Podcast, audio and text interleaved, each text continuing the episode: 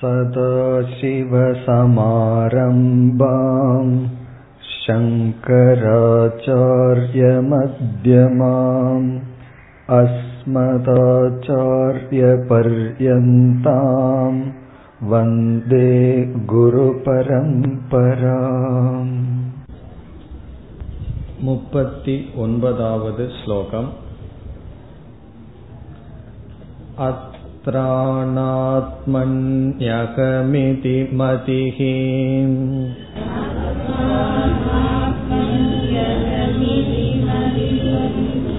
பந்த ஏஷோஸ்ய பும்சக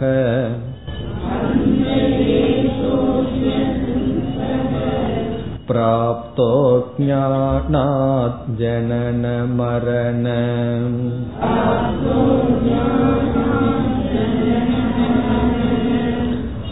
கிளேஷ சம்பாதகேதுஹு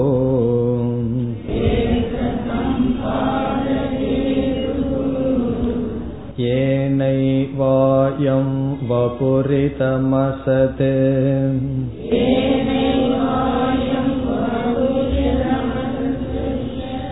சத்யமித்யாத்மபுத்யா புஷ்யத்யுக்ஷத்யவதி விஷயைஹ.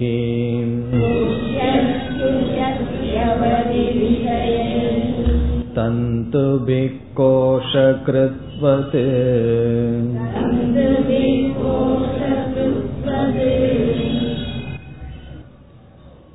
ஏழு கேள்விகள் கேட்கப்பட்டது.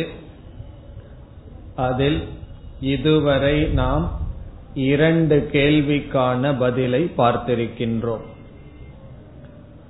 அனாத்மா என்றால் என்ன என்ற கேள்விக்கும், பரமாத்மா என்றால் என்ன, யார் பரமாத்மா என்ற கேள்விக்கும் பதில் பார்த்தோம். அனாத்மா என்பது நம்மால் அனுபவிக்கப்படுகின்ற இந்த உலகமும் நம்முடைய உடல்களும், அதை ஸ்தூல சூக்ஷ்ம காரண சரீரம் என்று பிரிக்கப்பட்டது. ஆத்மா என்பது அறிவு சொரூபமான சுதந்திரமாக இருக்கின்ற ஒரு தத்துவம். இந்த உலகத்தை, இந்த உடலை சாட்சியாக பார்த்து கொண்டு இருக்கின்றது. இது ஆத்மா. பிறகு அனாத்மா என்பது இந்த பிரபஞ்சம், உடல் என்று வரை பார்த்துள்ளோம். இப்பொழுது நாம் அடுத்த கேள்விக்கு பதிலை பார்க்கின்றோம். அது 39வது ஸ்லோகத்தில் இருக்கின்றது. சிஷ்யனானவன் கேள்வி கேட்கும் பொழுது முதல் கேள்வியாக கோ நாம பந்தக என்று கேட்டான். பந்தம் என்றால் என்ன என்பதுடன் கேள்வி துவங்கியது. பிறகுதான் படிப்படியாக கேள்வியை கேட்டான். இப்பொழுது நாம் முதல் கேள்விக்கு பதிலை பார்க்க ஆரம்பிக்கின்றோம். இடையில் வந்த 2 கேள்விக்கு பதிலை பார்த்துவிட்டு இனி வரிசையாக ஒவ்வொரு கேள்விக்கான பதிலை பார்க்க இருக்கின்றோம். இப்பொழுது நாம் பார்ப்பது சிஷ்யனுடைய முதல் கேள்வி அல்லது 3வது கேள்விக்கு பதில். ஏற்கனவே 2 கேள்விக்கான பதிலை பார்த்தோம். இனி பந்தம் என்றால் என்ன என்ற கேள்விக்கு பதில். நாம் அடிக்கடி இந்த வார்த்தையை பயன்படுத்துகின்றோம்.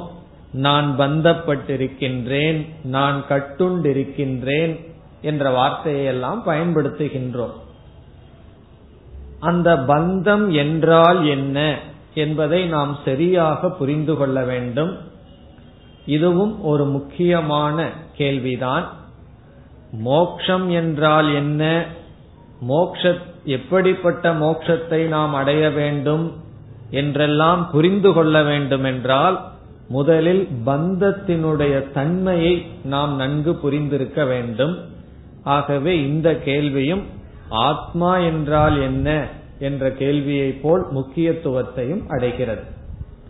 இப்பொழுது பந்தம் என்றால் என்ன என்பது கேள்வி. பந்தம் என்பது கட்டுண்டு இருத்தல் என்பது பொருள். கட்டுதலுக்கு பேரு சமஸ்கிருதத்தில் பந்தம். நம்ம தமிழ்ல வந்து கட்டுப்படுத்துதல், கட்டி வைத்தல். அத சமஸ்கிருதத்துல பந்தம் என்று சொல்கின்றோம். இங்கு எதை எதோடு கட்டுகின்றோம்? கட்டுகின்றோம் என்றால் எதையோ ஒன்றை எதனோடு சேர்த்து கட்டப்படுகின்றது. எதுவும் எதுவும் கட்டப்பட்டுள்ளது என்றால் ஆத்மாவும் அனாத்மாவும் சேர்ந்து கட்டப்பட்டு இருக்கின்றது. இதை நாம் எப்படி புரிந்து கொள்ள வேண்டும்? ஆத்மா என்று ஒன்று இருந்தது அல்லது இருக்கிறது, அனாத்மா என்று அருகில் இருக்கின்றது. இரண்டையும் நாம் பிடித்து கயிற்றில் கட்டுவதாக நாம் கொள்ளக்கூடாது. ஆசிரியர் தெளிவுபடுத்துகின்றார். இங்கு பந்தம், கட்டுண்டு இருத்தல் என்றால் என்ன? அதை ஆசிரியரை தெளிவுபடுத்துகிறார். இப்பொழுது ஸ்லோகத்திற்குள் போய் பார்ப்போம். அத்ர அநாத்மணி அகம் இதி மதிஹி பந்தஹ. பந்தத்துக்கு இலக்கணம் கொடுக்கின்றார் சங்கரர்.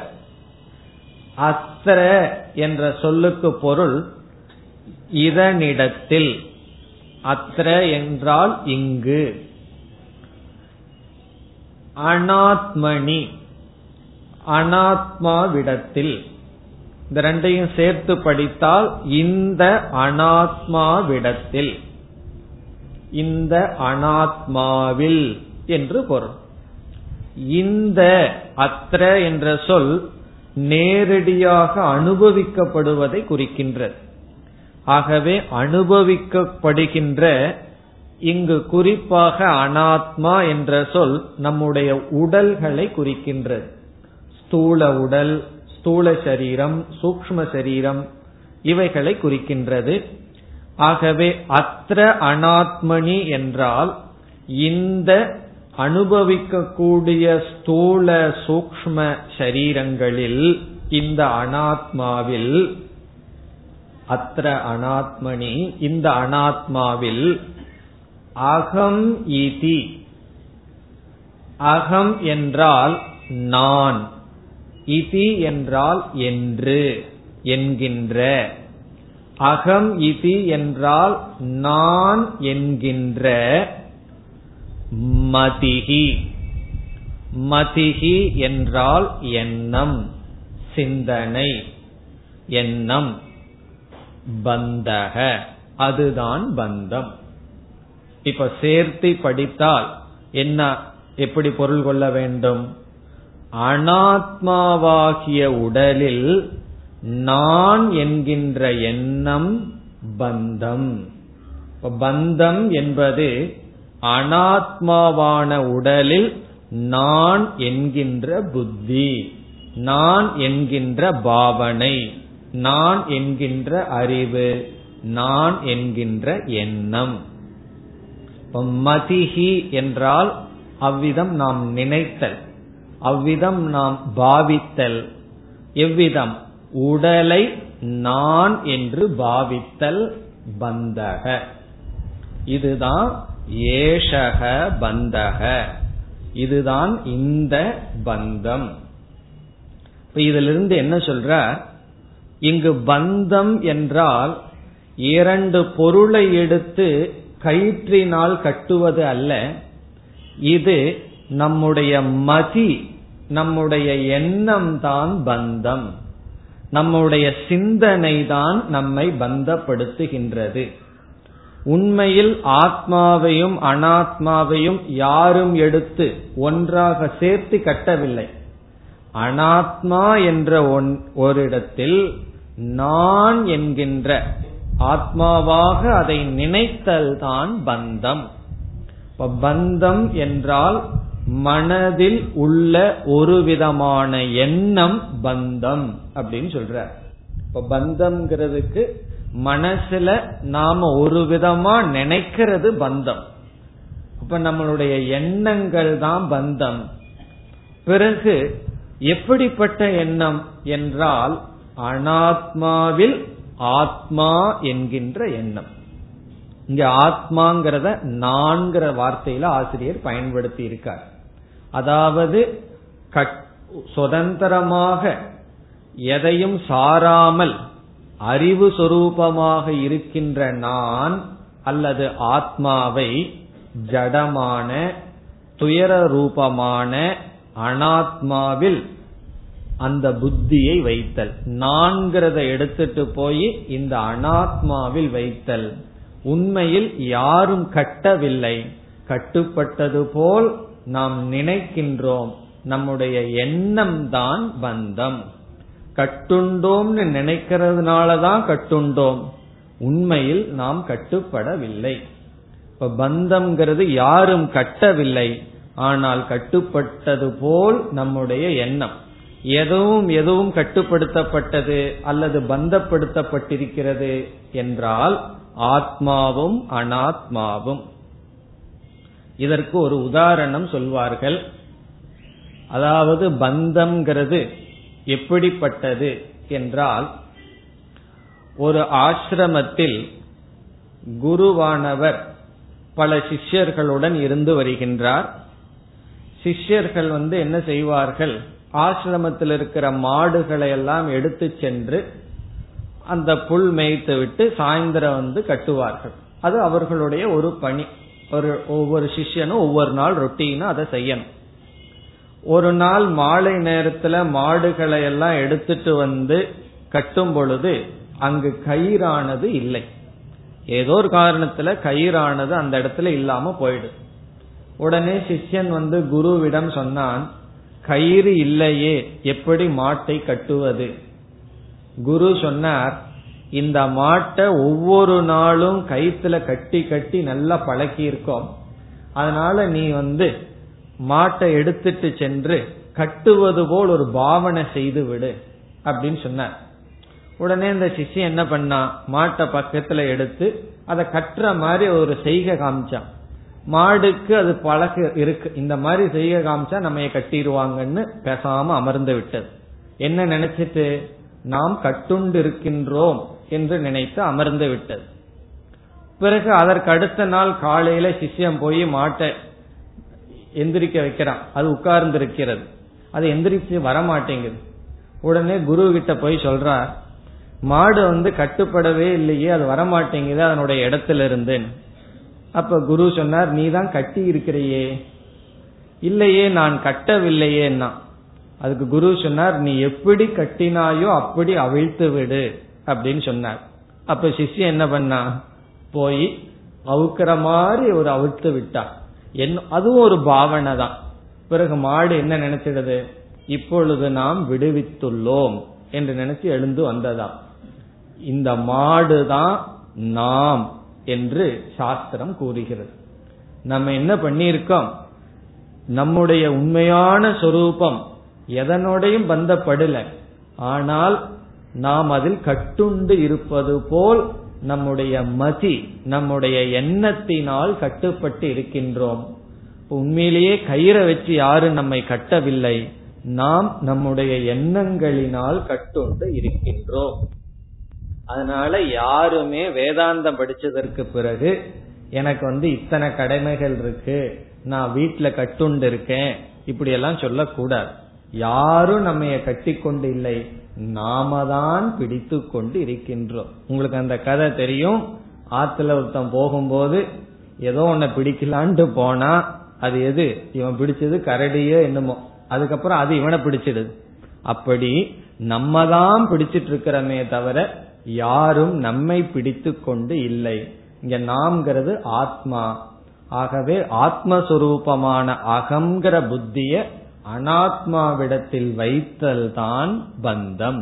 இப்ப பந்தம்னு சொன்னா யாரும் நமக்கு அப்பாற்பட்டு யாரும் நம்மை கட்டவில்லை. நம்முடைய மனசில் இருக்கிற புத்தி, நம்மளுடைய மனசில் இருக்கிற எண்ணம். எப்படிப்பட்ட எண்ணம்? ஆத்மாவாகிய நான் அனாத்மாவாகிய உடலை பாவித்தல். எப்படி? நானாக பாவித்தல். ஆத்மா நான் நினைக்கிறதுக்கு பதுவா அனாத்மாவை, உடலை நான் நினைப்பேன். உடனே பந்தம் வருகின்றது. அது எப்படி வருகின்றது என்றெல்லாம் இனி ஆசிரியர் இதில் விளக்குகின்றார். இந்த கேள்வியும் அடுத்த கேள்வியும் பந்தத்தை பற்றி, பந்தம் என்றால் என்ன, இது எப்படி வந்தது என்று நம்முடைய சரித்திரத்தை சாஸ்திரம் கூறுகிறது. நம்முடைய சரித்திரம் என்ன, எப்படி பந்தத்துல விழுந்திருக்கோம், எதனால பந்தப்பட்டிருக்கோம், இந்த உண்மையை இந்த இரண்டு கேள்விகளிலும் நமக்கு ஆசிரியர் விளக்குகிறார். இப்ப முதல் வரியில பார்த்தோம்னா, இந்த அனாத்மாவில் நான் என்கின்ற புத்தியானது பந்தம். ஏஷக அஸ்ய பும்சக, ஏஷக பந்தக, ஏஷகன இந்தங்கிற வார்த்தை எதை குறிக்குதுன்னா, நம்ம அனுபவிச்சுட்டு இருக்கோம். ஏதோ கட்டுண்டது போல் நமக்கு ஒரு அனுபவம் இருக்கு, நம்ம யாரோ கட்டி போட்டது போல ஒரு அனுபவம். நம்ம ஒரு சுதந்திரமா இல்லாம இருக்கோம். காரணம் என்ன, இந்த உடல் இருக்கிற தர்மம் எல்லாம் என்னுடைய தர்மமா இருக்கு, மனசில் இருக்கிற குறைகள் எல்லாம் என்னுடைய குறையா இருக்கு. யாராவது இந்த உடலுக்கு குறை இருக்கு, மனசுக்கு குறை இருக்கு, நான் நிறைந்திருக்கிறேன்னு சொல்றமா? அப்படி சொல்லாதது காரணம் என்ன, நான்கிற சொல்லுக்கு அர்த்தம் உடலும் மனசும் ஆகிவிட்டது. இதுதான் பந்தம். அஸ்ய பும்சக, பும்சகன ஜீவனுக்கு, அஸ்யன இந்த ஜீவனுக்கு இதுதான் பந்தம். அஸ்ய பும்சக, இந்த ஜீவனுக்கு, இந்த புருஷனுக்கு பந்தம் என்பது நான் என்ற புத்தியை அனாத்மாவில் வைத்தல். இப்ப நான்கிற புத்தியை எங்க வைக்கணும், உண்மையான நான் எதுவோ அங்க இருக்கணும். ஆனா நான்கிற புத்திய அனாத்மாவில வைக்கிறது தான் பந்தம். இப்ப இங்க பந்தம்ங்கிறது மனதில் இருக்கின்ற, உடல்லையோ வேற எதுலையும் கிடையாது. அதனாலதான் நம்ம மனதுல அறியாம ரூபமா இருக்கிற பந்தத்தை அறிவினாலதான் நீக்க முடியும்னு நம்ம சொல்றோம். ஏதாவது ஒரு காரணத்தினால பந்தப்பட்டிருந்தோம்னு வச்சுக்குவோமே, கர்மத்தினாலேயோ வேற ஏதாவது ஒரு லோகத்துல இருக்கிறதுனாலயோ, பிறகு நம்ம அதற்கு தகுந்த முயற்சியை பண்ணணும். நம்ம எதுக்கு வேதாந்த சாஸ்திரம் படிக்கிறோம், பந்தத்திலிருந்து விடுதலை அடைய. அப்படி என்றால் பந்தம் எப்படி இருக்க வேண்டும், ஒரு அறியாமை ரூபமாக இருக்க வேண்டும். அதை இரண்டாவது வரியில் ஆசிரியர் விளக்குகின்றார். இப்ப முதல்ல எது பந்தம்னு சொல்லி, இனி இவ்விதம் ஆத்மாவாகிய நான் அனாத்மாவில போய் நான்கிற புத்திய வைக்கிறதுக்கு காரணம் என்ன, இந்த பந்தம் எதிலிருந்து தோன்றியது, அதை இங்கே சொல்கின்றார். இப்ப இரண்டாவது கேள்வி பந்தம் எப்படி வந்தது என்பது. முதல் கேள்வி சிஷ்யன் கேட்டது பந்தம் என்றால் என்ன. ஆனாலும் ஆசிரியர் பந்தம் எதிலிருந்து வந்ததுங்கிறதுக்கு இங்கேயும் பதில் சொல்றார். அடுத்த கேள்விக்கு வேற விதத்திலையும் பதில் சொல்ல போகின்றார். ஆகவே இரண்டாவது வரியை பார்த்தோமேயானால் இந்த பந்தத்தினுடைய மூல காரணத்தை கூறுகின்றார். பிராப்தக அஞ்ஞானாத், பிராப்தக என்றால் அடையப்பட்டது, இந்த பந்தமானது வந்துள்ளது. பிராப்தம்னா சேர்ந்திருக்கு. எதனால சேர்ந்தது, அஞ்ஞானாத் அறியாமையினால். அஞ்ஞானாத் என்றால் அறியாமையினால் இந்த பந்தம் சேர்ந்துள்ளது. இப்ப பந்தத்துக்கு விதையை போன்ற மூல காரணம் என்னவென்றால் அறியாமை.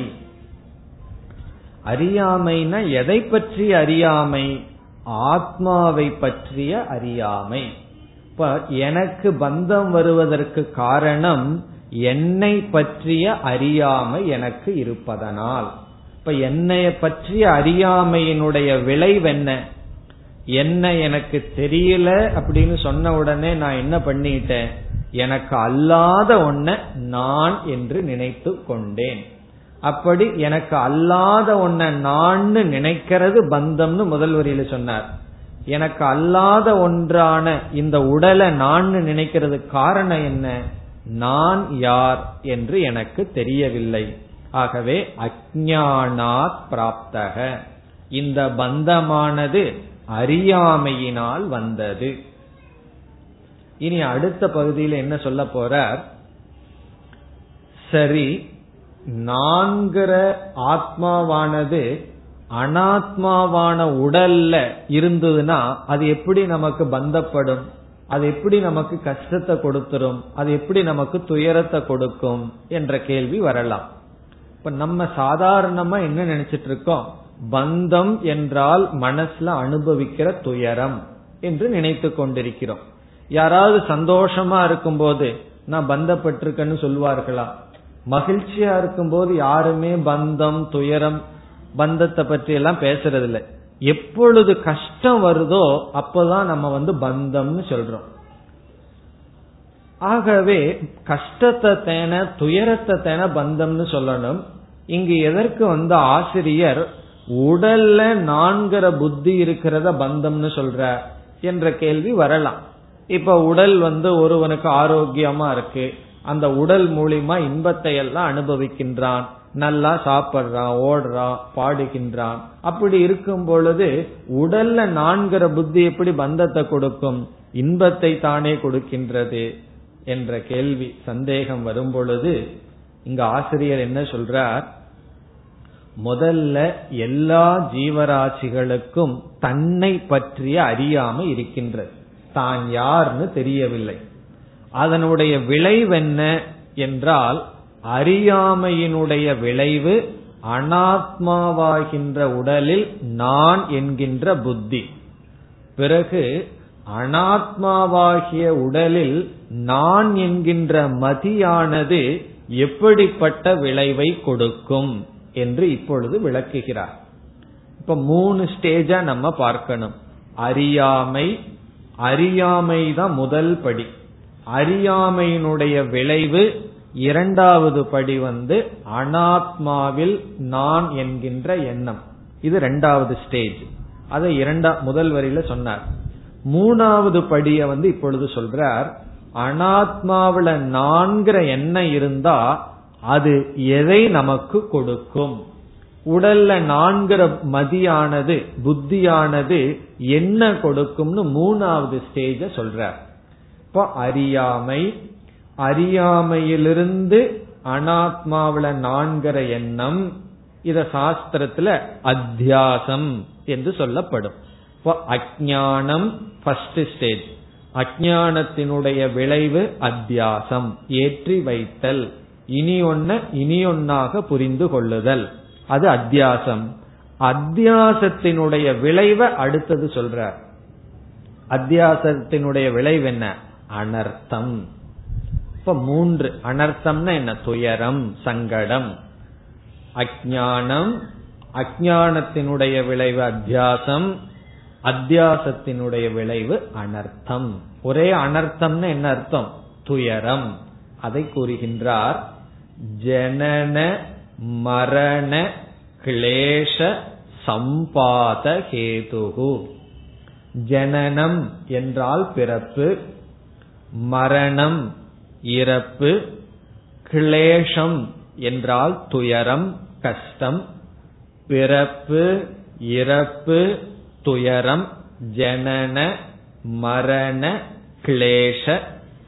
எப்படி சொல்லலாம், பிறப்பு இறப்பே கிளேஷம்னு சொல்லலாம், பிறக்கிறதும் இறக்கிறதும் வாழ்றதுமே ஒரு துயரம்னு சொல்லலாம், அல்லது பிறத்தல் இறத்தல் துயரப்படுதல் என்று தனித்தனியாகவும் எடுத்துக்கொள்ளலாம். பிறக்கிறதும் கூட ஒரு துயரமானதுதான். அதனாலதான் குழந்தைகள் பிறந்த உடனே யாராவது சிரிக்கிறார்களா, அழுதுட்டு தான் பிறக்கிறார்கள். பிறகு சாஸ்திரத்தில எல்லாம் கர்ப்பவாசம் எவ்வளவு துயரம்னு வர்ணிக்கப்பட்டிருக்கு. அதாவது கர்ப்பத்துக்குள் இருக்கும் பொழுதே அந்த சிசு ரொம்ப துயரப்படுதான். இன்னைக்கு விஞ்ஞானத்துல கண்டுபிடிச்சிருக்காங்க, அதுக்குள்ள சப்தம் வருமா, அதுக்குள்ள ரொம்ப துயரமா இருக்குமா. அப்படி கர்ப்பவாசத்திலிருந்து உலகத்துக்கு வந்த நாளிலிருந்து துயரம். சரி, மரணம் அப்பப்ப இன்பம் வருதுன்னா அது அடுத்த துயரத்துக்கு அத்தாட்சின்னு அர்த்தம். அடுத்த துயரம் வரப்போகுதுன்னு காட்டுறதுதான் அப்பப்ப வர்ற இன்பம். ஏன்னா ரொம்ப துயரப்பட்டு இருந்தாவே சலிச்சிருவான் அல்லவா, அதனால அவனை என்ன பண்ணணும், கொஞ்சம் கொஞ்சம் இன்பத்தை கொடுத்து மீண்டும் வாட்டுவது. இப்படி இருக்கின்ற கிளேஷம். இந்த கிளேஷத்துக்கெல்லாம் என்ன காரணம், இந்த அனாத்மாவில நான்கிற புத்தி. இந்த உடல்ல நான் நினைக்கிறதுனால ஜனன மரண கிளேச சம்பாத, சம்பாதம்னா சம்பாதித்தல் அடைதல், ஹேதுகு காரணம், சம்பாத ஹேதுகு. சம்பாதம்னு இவைகளெல்லாம் நம்ம தேடுறோம். எதை தேடுறோம்? ஜனனம் மரணம், மீண்டும் மீண்டும் பிறப்பு இறப்பு, பிறகு துயரம், இவைகளையெல்லாம் நாம் தேட, இவைகளையெல்லாம் நாம் அடைய ஹேதுகு. ஹேதுகுனா காரணம். எது காரணம்? அறியாம அனாத்மாவில நான்கிற புத்திய வைக்கிறதுக்கு காரணம். அனாத்மாவில நான்கிற எண்ணத்தை வச்சோம்னா அதனுடைய விளைவு என்ன? ஜனன மரண கிளேஷ சம்பாத ஹேதுகு. இது காரணம். இப்ப எது காரணம்னு சொன்னா அத்தியாசம் காரணம். இந்த உடல்ல நான்கிற புத்தி தான் நம்மளுடைய துயரத்திற்கு காரணம். உடல்ல நான்கிற புத்தி இல்லை என்றால் பிறகு நமக்கு துயரம் வராது. இப்ப உடல்ல நான்கிற புத்தி இருக்க கூடாதுன்னா என்ன இருக்கணும்? நான் உண்மையில் யார் என்ற அறிவு தேவை. ஆகவே அறியாமையிலிருந்து அத்தியாசம், அத்தியாசத்திலிருந்து அனர்த்தம். ஆனா இங்க ஆசிரியர் பந்தம்ங்கிறத அஞ்ஞானம்னு சொல்லலாம், அல்லது அனர்த்தம் துயரம்னு சொல்லலாம், அல்லது இடைப்பட்ட அத்தியாசம்னு சொல்லலாம், இடைப்பட்ட நிலையும் சொல்லலாம். எப்படி ஆரம்பிச்சிருக்கார்? இடைப்பட்ட நிலையை ஆரம்பிச்சிருக்கார். இடைப்பட்ட நிலையத்தான் முதல் வரியில சொல்லியிருக்கார். அறியாமைய பந்தம்னு சொல்ல முடியாது. காரணம், ஒருத்தனுக்கு வெறும் அறியாம மட்டும் இருந்ததுன்னு வச்சுக்குவோமே, அவன் பந்தத்தை நன்கு அனுபவிக்க முடியாது. இப்ப ஆழ்ந்த உறக்கத்துல நம்ம அறியாமையில் இருக்கோம், இருந்தாலும் ஆனந்தமாத்தான் இருக்கோம். அதனால ஆழ்ந்த உறக்க பந்தம்னு நம்ம சொன்னோம்னா அது நமக்கு புரியாது. ஆனா சாஸ்திரம் என்ன சொல்லுதுன்னா, ஆழ்ந்த உறக்கம் அனர்த்தத்துக்கு காரணம், வரப்போற பந்தத்துக்கு காரணம்னு சொல்லப்படுது. அப்படி ஆழ்ந்த உறக்கமே மோட்சம்னு சொன்னா என்ன செய்ய வேண்டியது? ஸ்லீப்பிங் டோஸ் சாப்பிட்டு அப்படியே தூங்கிட்டே இருக்கலாம். ஆனா அப்படி நம்மால் இருக்க முடியாது. பிறகு உறக்கத்திலிருந்து விழித்துத்தான் ஆக வேண்டும். கர்ம பலன் நம்ம எழுப்பி விட்டுரும். பிறகு இந்த அனாத்மாவில நான்கிற புத்தி வரும். அதை தொடர்ந்து நமக்கு துயரங்கள் வருகின்றது. இப்ப இரண்டாவது வரியிலையும் முதல் வரியும் சேர்ந்து நம்ம படிச்சோம்னா நமக்கு இந்த மூன்று கருத்து இங்கு ஆசிரியர் கூறியிருக்கின்றார். அறியாமை, அதனுடைய விளைவு அகங்கிற புத்தி அனாத்மாவில், அதனுடைய விளைவு நாம் அனுபவிக்கின்ற துயரங்கள். பிறகு மூன்றாவது வரிக்கு வந்தால், மூன்றாவது வரியில் என்ன சொல்றார்? இந்த அறியாமையினாலும் அறியாமையினுடைய விளைவான அனாத்மாவில் நான் என்கின்ற புத்தியினாலும் பொய்யான அனாத்மாவை உண்மை என்று நினைத்து அதை இவன் போற்றிக் கொண்டு இருக்கின்றான், அதை பாதுகாத்து கொண்டு இருக்கின்றான். அப்படி இருந்து கொண்டு எப்படி அவன் இறுதியில் இறந்து விடுகின்றான் அல்லது அவன் துயரத்தில் ஆழ்ந்து விடுகின்றான் என்று ஒரு உதாரணத்துடன் சொல்கின்றார். அதாவது பந்தத்தை சற்று விளக்குகின்றார்.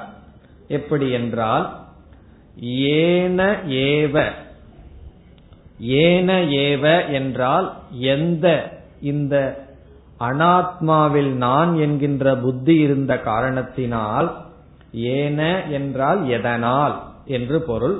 இங்கு எதனால் என்றால் எந்த அனாத்மாவில் ஆத்மா என்ற புத்தி இருந்த காரணத்தினால், ஏவன அதனாலேயே தான், அயம், அயம்னா இந்த ஜீவன், இவன் அர்த்தம், இவன்னா இந்த ஜீவன் என்ன பண்றான்? வபுகு இதம் அசத்து. வபுகு என்றால் நம்முடைய உடல், நம்மளுடைய ஸ்தூல சரீரம். இதம் வபுகுன இந்த உடல். குரு சிஷ்யனை பார்த்து காமிக்கிறார், இந்த உடல் உன்னுடைய இந்த உடல் எப்படிப்பட்டதா? அசத்து, அது உண்மை அல்ல, அது அசத்.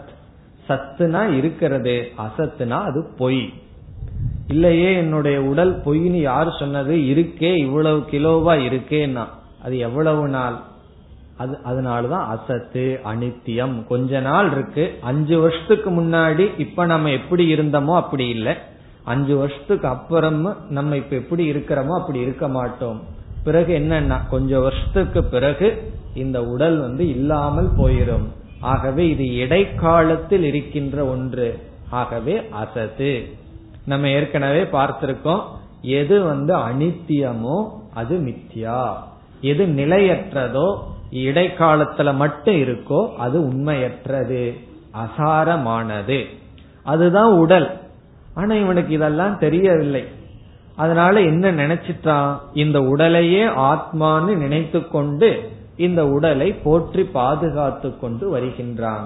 அதை சொல்கின்றார், இதம் அசத் வபுகு, இந்த பொய்யான உடலை சத்தியம் இதி, சத்தியம் என்று, உண்மை என்று, இந்த பொய்யான உடலை உண்மை என்று ஆத்ம புத்தியா, ஆத்ம புத்தி என்றால் நான் என்கின்ற எண்ணத்துடன், இந்த பொய்யான உடலை உண்மையாக இவன் நினைத்து கொண்டு பிறகு நான் என்கின்ற எண்ணத்துடன் என்ன செய்கின்றான், புஷ்யதி. 4வது வரி புஷ்யதி. புஷ்யதி என்றால் உணவை கொடுத்து வளர்க்கின்றான். புஷ்யதி உக்ஷதி. உக்ஷதி என்றால் குளிப்பாட்டுகின்றான். அவதி காக்கின்றான், காப்பாற்றுகின்றான்.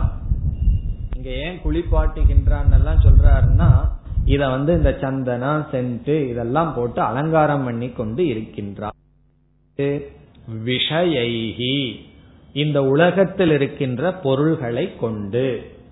இப்ப விதவிதமான ஆடைகள், விதவிதமான ஆபரணங்கள், இப்படி கொண்டு விஷயங்களை கொண்டு இவன் உடலை காப்பாற்றுகின்றான், உடலை குளிப்பாட்டுகின்றான், உடலை வளர்க்கின்றான்.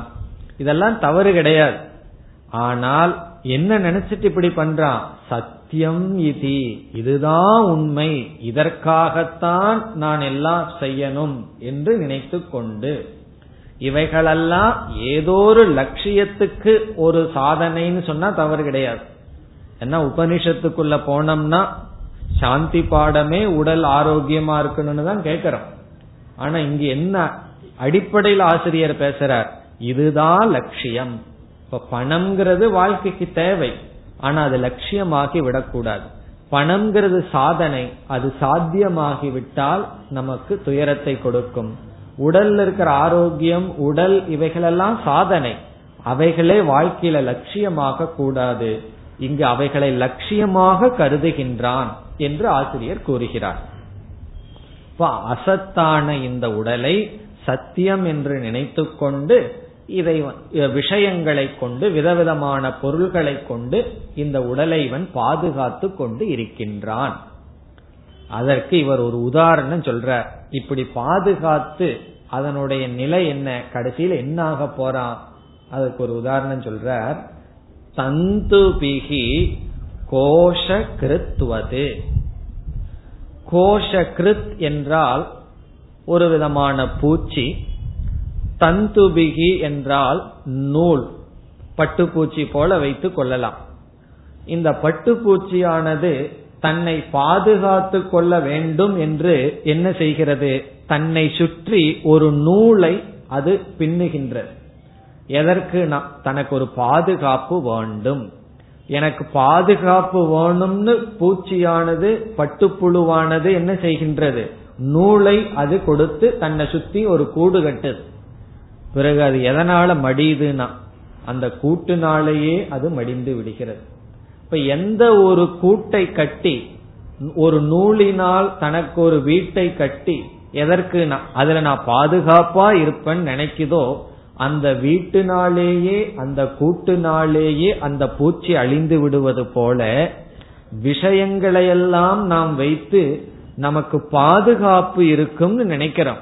பிறகு என்ன ஆகுது, அந்த விஷயங்களே நம்மை அழித்து விடுகின்றது. சில சமயம் பாதுகாப்பு வேணும்னு சில அரசியல் தலைவர்கள் எல்லாம் சுற்றியும் கன் எல்லாம் வச்சுக்கொண்டு செக்யூரிட்டி வச்சிருப்பார்கள். எந்த நேரத்துல அந்த கண்ணு இவனை நோக்கி சுடுதோ அது நமக்கு தெரியவில்லை. பாதுகாப்பு வேணும்னு நம்ம என்ன பண்றோம், சில பேர்த்த வச்சிருக்கோம், அவர்களே எப்படி அழித்து விடுவது போல எத்தனையோ பொருள்கள் எல்லாம் எனக்கு பாதுகாப்பை கொடுக்கும்னு நினைச்சு வச்சிருக்கோம், எத்தனையோ உறவுகள் எனக்கு இன்பத்தை கொடுக்கும்னு சேர்த்து வச்சிருக்கோம், கடைசியில் இடத்தை கொடுக்குதுன்னா எது எனக்கு பாதுகாப்பை கொடுக்கும்னு நினைச்சனோ அதுவே நம்மை அழித்து விடுகின்ற. அதே போலதான் சில உணவுகளை எல்லாம் சாப்பிட்டா நல்லா இருக்கு என்ன வளர்த்துன்னு நினைச்சு சாப்பிடுவோம், பிறகு அந்த உணவு தான் நமக்கு விஷமாக இருக்கும். இந்த உடலுக்கு தேவையான உணவு கொடுக்கல அப்படின்னு சொன்னா உடல் பலகீனத்தை அடைந்து விடும். தேவைக்கு மேல் உணவை கொடுத்தால் அந்த உணவே எப்படி விஷமாவது போல நம்ம என்ன நினைச்சிடறோம், நம்மளுடைய உடல் தான் சத்தியம், அதத்தான் பாதுகாக்கணும் என்று நினைத்து விஷயங்களை எல்லாம் சேர்த்தி கொள்கின்றோம். உண்மையில் எப்படின்னா அந்த புழுவானது தன்னை பாதுகாக்க நூலால் எப்படி ஒரு கூட்டை பின்னி அதில் அழிந்து விடுகிறதோ அப்படி ஜீவர்கள் மடிந்து சம்சாரத்தில் உழன்று கொண்டு இருக்கிறார்கள். இப்ப தந்துபிகி என்றால் நூல்களினால், தந்துன நூல், தந்துபிகினா நூல்களால், கோஷகிருத் என்றால் ஒரு விதமான பூச்சி, நூலினாலேயே கூட்டை கட்டுகின்ற பூச்சி, கோஷகிருத் வது என்றால் போல, நூலினால் கூட்டை கட்டுகின்ற பூச்சியானது அதில் எப்படி விழுந்து மடிந்து விடுகிறதோ அதுபோல் விஷயத்தினால் பாதுகாப்பை தேடுகின்றவன் அதனாலேயே மடிந்து விடுகின்றான். இதுதான் சம்சாரத்தினுடைய கதை அப்படின்னு சொல்றார். கோணாம பந்தக, பந்தம்னா என்ன என்றால் நம்ம எதிலிருந்து ஆரம்பிக்கணும், அறியாமையிலிருந்து ஆரம்பிக்கின்றோம். எதை பற்றி அறியாமை, நம்முடைய உண்மையான சொரூபம் நமக்கு தெரியவில்லை, அந்த அறியாமையினுடைய விளைவு என்னன்னு சொன்னா நமக்கு அப்பாற்பட்ட இந்த உடல்களை நான் நினைச்சுக்கிறோம், அதனுடைய விளைவு என்னன்னு சொன்னா இந்த உடலை நான் நினைத்ததனுடைய விளைவு ஜனன மரண துக்கம் இவைகளெல்லாம். இந்த இடத்துல நமக்கு ஒரு சந்தேகம் வரலாம், உடலை நான் நினைக்கிறதுனால எனக்கு எப்படி ஜனனம் பிறப்பு இறப்பு துயரம் எல்லாம் வரும்? அந்த இடத்துல சம்பந்தம் நமக்கு புரியாமல் இருக்கலாம். அறியாமையினால இந்த உடலை நான் நினைக்கிறேன்னு நமக்கு புரிஞ்சிடும். காரணம் என்னன்னா, அதுக்கு ஒரு உதாரணம் பார்த்தோம்னா கயிறானது நம்ம பார்க்கிறோம், சரியா பார்க்கல, கயிற்றை பற்றி அறியாமையினால என்ன ஆகுது, அதுவே பாம்பா நமக்கு தெரியும். இப்ப அறியாமையினுடைய விளைவு என்ன, அத்தியாசம். கயிற்றினுடைய சரியான ஞானம் இல்லாததுனால அதற்கு அப்பாற்பட்டு பாம்பை நம்ம பார்க்கிறோம். அதே போல ஆத்மாவை பற்றிய அறியாமையினால அனாத்மாவை ஆத்மான்னு நினைக்கிறோம். அப்படி நினைக்கிறதுனால எப்படி துயரம் எல்லாம் வருகின்றது? அடுத்த சம்பந்தம் எப்படி புரிந்து கொள்ள வேண்டும் என்றால், இந்த உடலை நான் நினைச்சிட்டோம் அப்படின்னா, மனச நான் நினைத்து விட்டோம் என்றால் இந்த உடலினுடைய மனதினுடைய சொரூபம் எல்லாம் என்னுடைய சொரூபம். எதை நான் நினைக்கிறேனோ அது என்னுடையதாகி விடுகிறது. உடலினுடைய தன்மை என்ன, மனசினுடைய தன்மை என்னன்னு சொன்னா காமம் குரோதம் இவைகளெல்லாம், அபூர்ணத்துவம் நிறைவடையாதது இந்த உடலும் மனசும். உடனே என்ன செய்கின்றோம், நம்மை நிறைவுபடுத்திக் கொள்வதற்காக செயலில் ஈடுபடுகின்றோம். அந்த ஆசைகளை எல்லாம் பூர்த்தி செய்யறதுக்கு செயல்படுறோம். ஒவ்வொரு செயலும் பாப புண்ணியத்தை நமக்கு கொடுக்கும். பாப புண்ணியம் மீண்டும் என்ன செய்கிறது, பாப புண்ணியத்தை தீர்த்து கொள்ள மீண்டும் நாம் உடலை எடுத்து ஆக வேண்டும். ஆகவே உடல்ல அபிமானம் வச்சா உடலில் இருக்கின்ற குறைகளெல்லாம் நமக்கு அந்த குறையை நீக்குவதற்காக செயல்படுறோம். செயலினால் புதிய பாவ புண்ணியத்தை சேர்க்கிறோம். அந்த பாவ புண்ணியத்தை தீர்க்கிறதுக்கு மீண்டும் உடல் எடுக்கிறோம். அப்படி உடல் எடுக்கும் போது மீண்டும் பாவ புண்ணியத்தை செய்கின்றோம். இவ்விதம் ஜனன மரணம், பிறப்பு இறப்பு, பிறகு துயரம் இவைகளெல்லாம் ஒரு செயின் போல, ஒரு சங்கிலியை போல் தொடர்ந்து வந்து கொண்டு இருக்கின்றது. இத்தனைக்கு மூல என்னம்னா அஜ்ஞானம். இப்ப அஜ்ஞானத்திலிருந்து அத்தியாசம், அத்தியாசத்திலிருந்து அனர்த்தம். இதுதான் ஒரு ஜீவனுடைய சம்சார சொரூபம் என்று பந்தத்தை ஆசிரியர் இவ்விதம் கூறி இருக்கின்றார். இதுல இன்னும் சில ஆழ்ந்த கருத்துக்கள் எல்லாம் இருக்கு. இப்படிப்பட்ட சக்கரத்திலிருந்து விடுதலை நம்ம அடையணும்னு சொன்னோம்னா நேரடியா ஜனன மரணத்தையோ கர்மத்தையோ நம்ம ஒன்னும் பண்ண முடியாது. ஏன்னா அந்த கர்மம் எல்லாம் ரொம்ப தூரம் வந்தாச்சு, நமக்கு எத்தனையோ பாவ புண்ணியத்தை எல்லாம் சேர்த்து வச்சிருக்கோம். அதையெல்லாம் தீர்த்துட்டோம்னா இந்த பந்தம் போயிருமான்னு நினைச்சா அது முடியாது. ஏன்னா அதை அனுபவிக்க அனுபவிக்க மீண்டும் பாவ புண்ணியத்தை செஞ்சுட்டு தான் இருப்போம். ஆகவே இந்த எல்லா விதமான அனர்த்தத்துக்கும் மூல காரணமான அறியாமையை நீக்கிறது தான் நமக்கு வழி. அதனால சாஸ்திரம் என்ன சொல்ல போகின்றது, அறியாமையை நீக்கினேன்னு சொன்னா அறியாமையினுடைய விளைவு போகும், அதனுடைய விளைவு சென்றால் அதிலிருந்து வருகின்ற விளைவு போகும்னு சொல்லி மோட்சத்தை எப்படி அடையறதுங்கிற இடத்துல ஆசிரியர் பேச போறார். அதனால பந்தம்ங்கிற இடத்துல நம்ம ஞாபகம் வச்சுக்கிற வேண்டிய கருத்து என்னன்னு சொன்னா, நம்ம அனுபவிக்கிற துயரம் பந்தம், ஜனன மரணம் எல்லாம் பந்தம், ஆனால் அதற்கு மூல காரணம் அஞ்ஞானம். இதெல்லாம் நம் மனதில் கொள்ள வேண்டும். இனி நாம் அடுத்த ஸ்லோகத்திற்கு செல்லலாம். 40வது ஸ்லோகம். அகண்ட நித்யாத்வய போத சக்தியா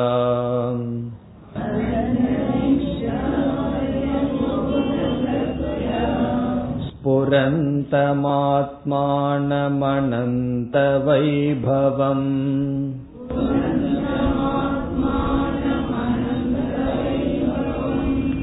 சமாவ்ருணோத்யாவ்ருதி சக்திரேஷா.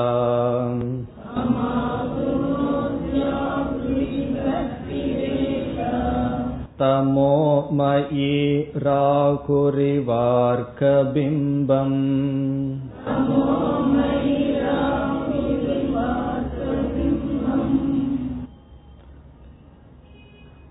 இதுவரை 3 கேள்விக்கு நாம் பதில் பார்த்தோம். இனி 4வது கேள்வி. 4வது கேள்விக்கு பதில் பார்க்கின்றோம். ஆனா சிஷ்யனுடைய 4வது கேள்வி அல்ல, சிஷ்யனுடைய 2வது கேள்வி.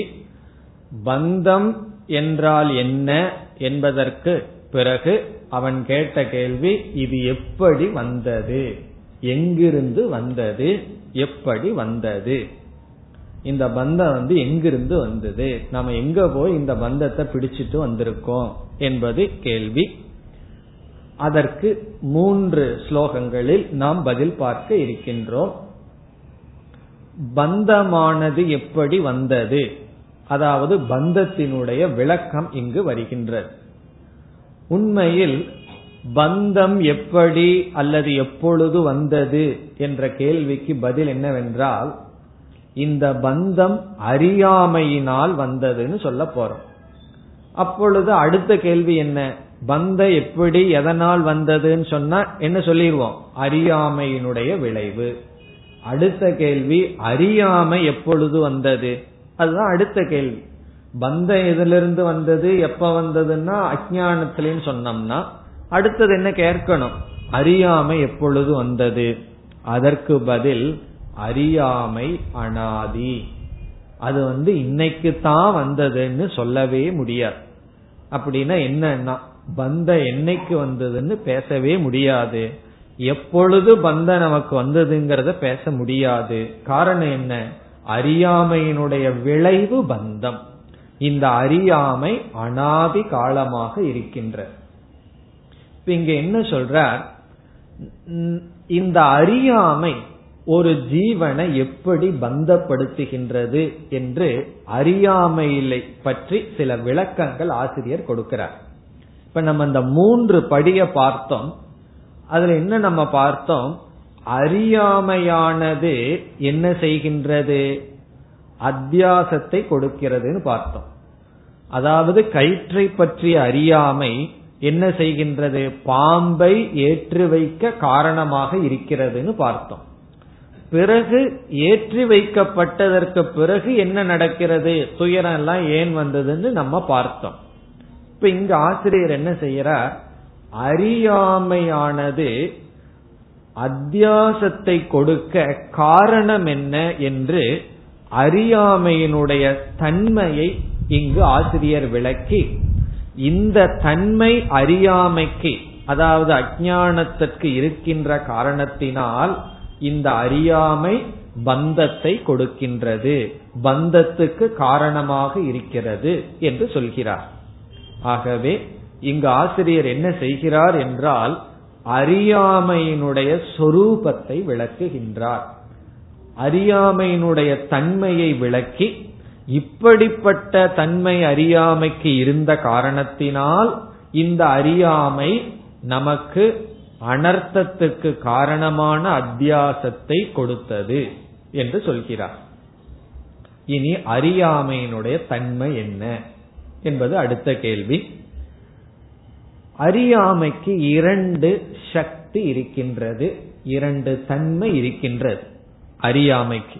அறியாமையினுடைய தன்மை, அறியாமைனா தெரியும் அல்லவா, அஞ்ஞானம் ஒன்னு தெரியாம இருக்கிறது. அந்த அறியாமைக்கு இரண்டு தன்மை. ஒன்று மறைக்கின்ற தன்மை, இரண்டாவது ஏற்றி வைக்கின்ற தன்மை.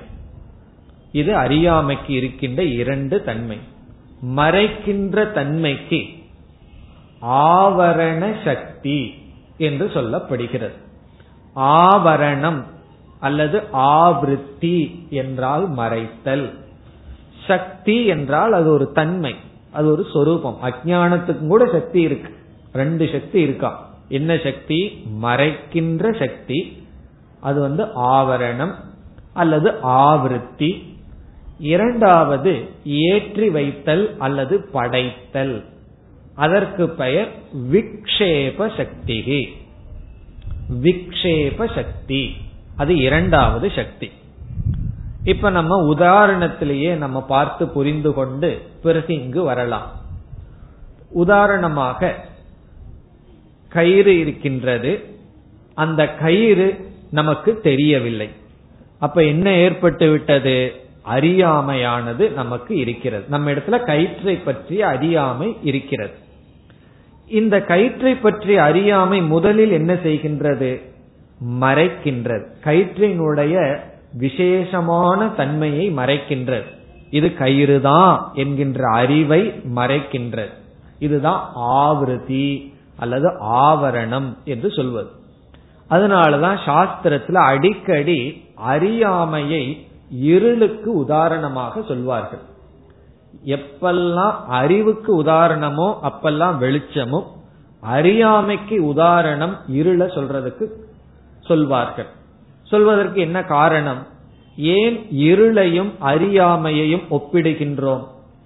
இருளானது இருக்கின்ற பொருளை மறைக்கின்றது. இப்ப இருள் இருந்ததுன்னு என்ன அர்த்தம்? அங்க பொருள் இருக்கு, பொருளை நாசப்படுத்தல, அந்த இருக்கிற பொருளை நமக்கு மறைக்கின்ற சக்தி இருளுக்கு இருக்கின்றது. அதனாலதான் இருட்டும் கூட ஏதோ காரியத்தை பண்ணுது. அது இருட்டு ஒன்னில்லாததுன்னு சொல்லக்கூடாது. இருள்ங்கிறது ஒண்ணுமே இல்லாதது, சூன்யம்னு சொல்லக்கூடாது. அது ஏதோ ஒரு காரியத்தை பண்ணுதே, என்ன காரியத்தை பண்ணிட்டு இருக்கு? மறைக்கின்ற செயலை அது செய்கிறது. அதே போல அறியாமையானது இருக்கின்ற பொருளை நமக்கு தெரியாமல் மறைக்கின்றது. அதனாலதான் இருளையும் அறியாமையையும் ஒப்பிட்டு சொல்லுது. இப்போ அறியாமையினுடைய முதல் தன்மை என்ன? அதனாலதான் அது பேரே அறியாமை. அறியாமைன்னு என்ன? அறியவில்லை, மறைக்கப்படுகிறது. மறைக்கிற சக்தி அறியாமைக்கு இருக்கு. இரண்டாவது சக்தி என்னவென்றால், மறைத்ததற்கு பிறகு வேறு ஒன்றை அதன் மீது ஏற்றி வைக்கின்ற சக்தி. அதுதான் விக்ஷேப சக்தி அப்படின்னு சொல்ற. விக்ஷேபம்னா படைக்கின்ற சக்தி, ஏற்றி வைத்தல். கயிறானது முதலில் மறைக்கப்படுகிறது, அது ஆவரண சக்தி. மறைந்ததற்கு பிறகு என்ன ஆகின்றது? அந்த கயிற்றின் மீது பாம்பானது ஏற்றி வைக்கப்படுகிறது. அது விக்ஷேப சக்தி என்று சொல்லுதல். இப்ப இங்க ஆசிரியர் என்ன சொல்ல போறார்?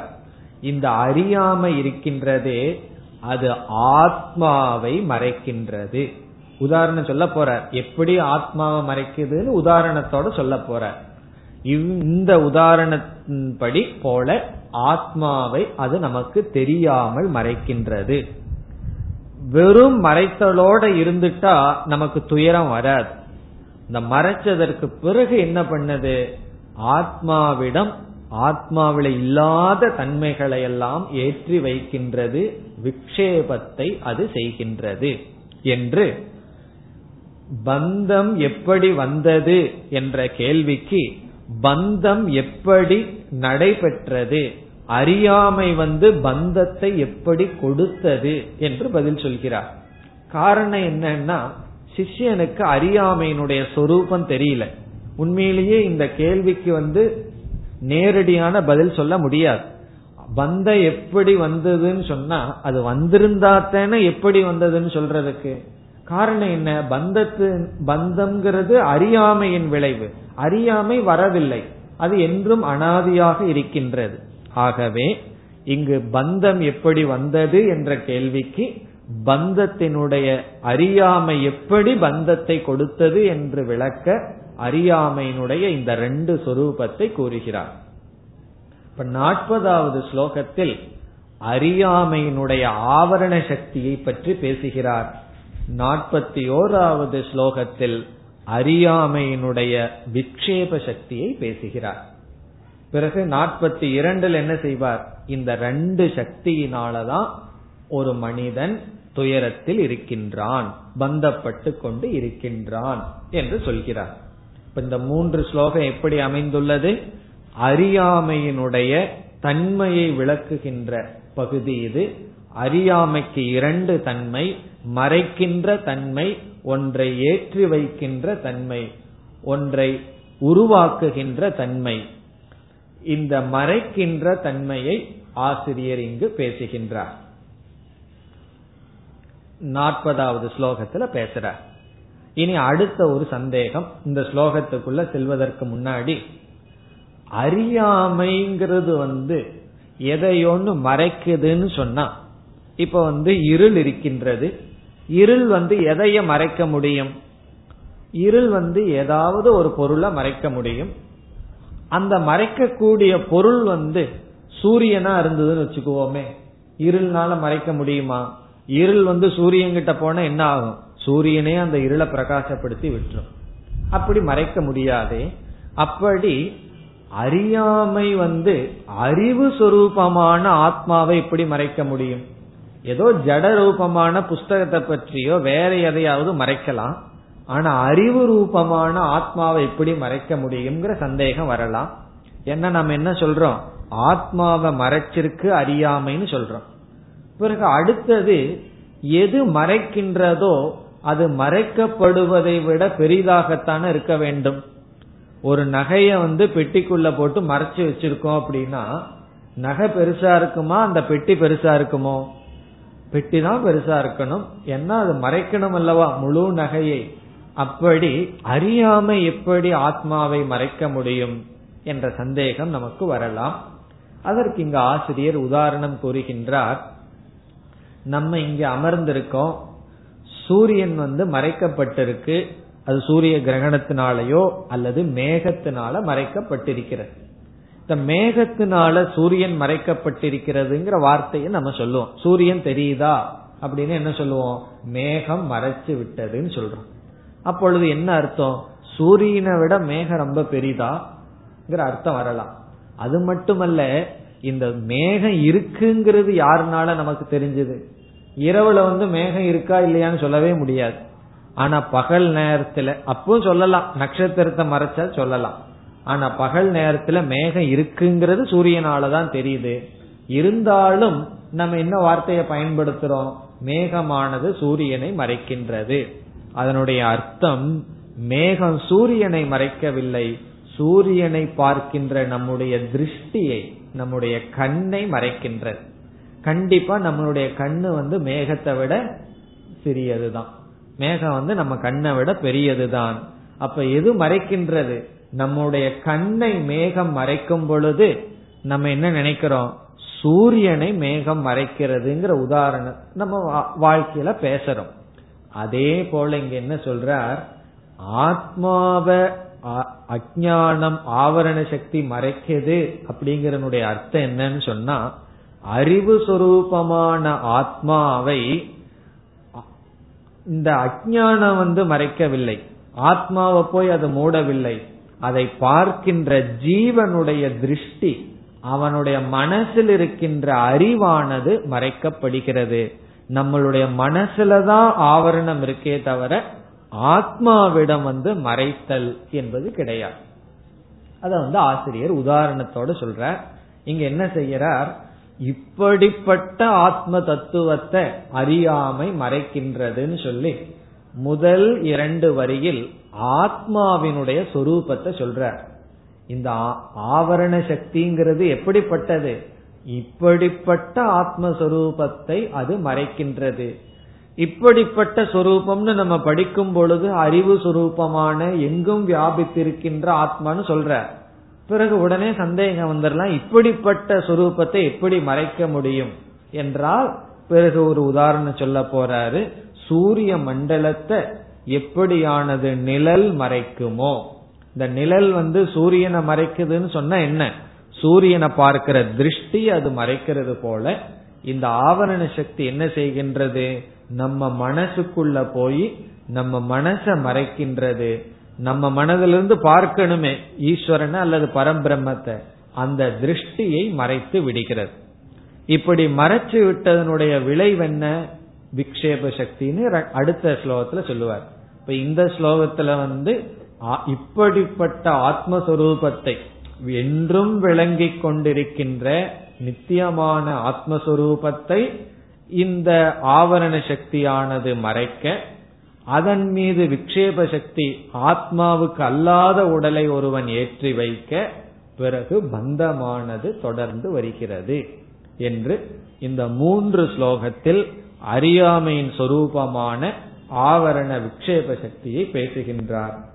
மேலும் நாம் அடுத்த வகுப்பில் தொடரலாம். ஓம் பூர்ணமத பூர்ணமிதம் பூர்ணாத் பூர்ணமுதச்யதே பூர்ணஸ்ய பூர்ணமாதாய பூர்ணமேவாவசிஷ்யதே. ஓம் சாந்தி சாந்தி சாந்தி.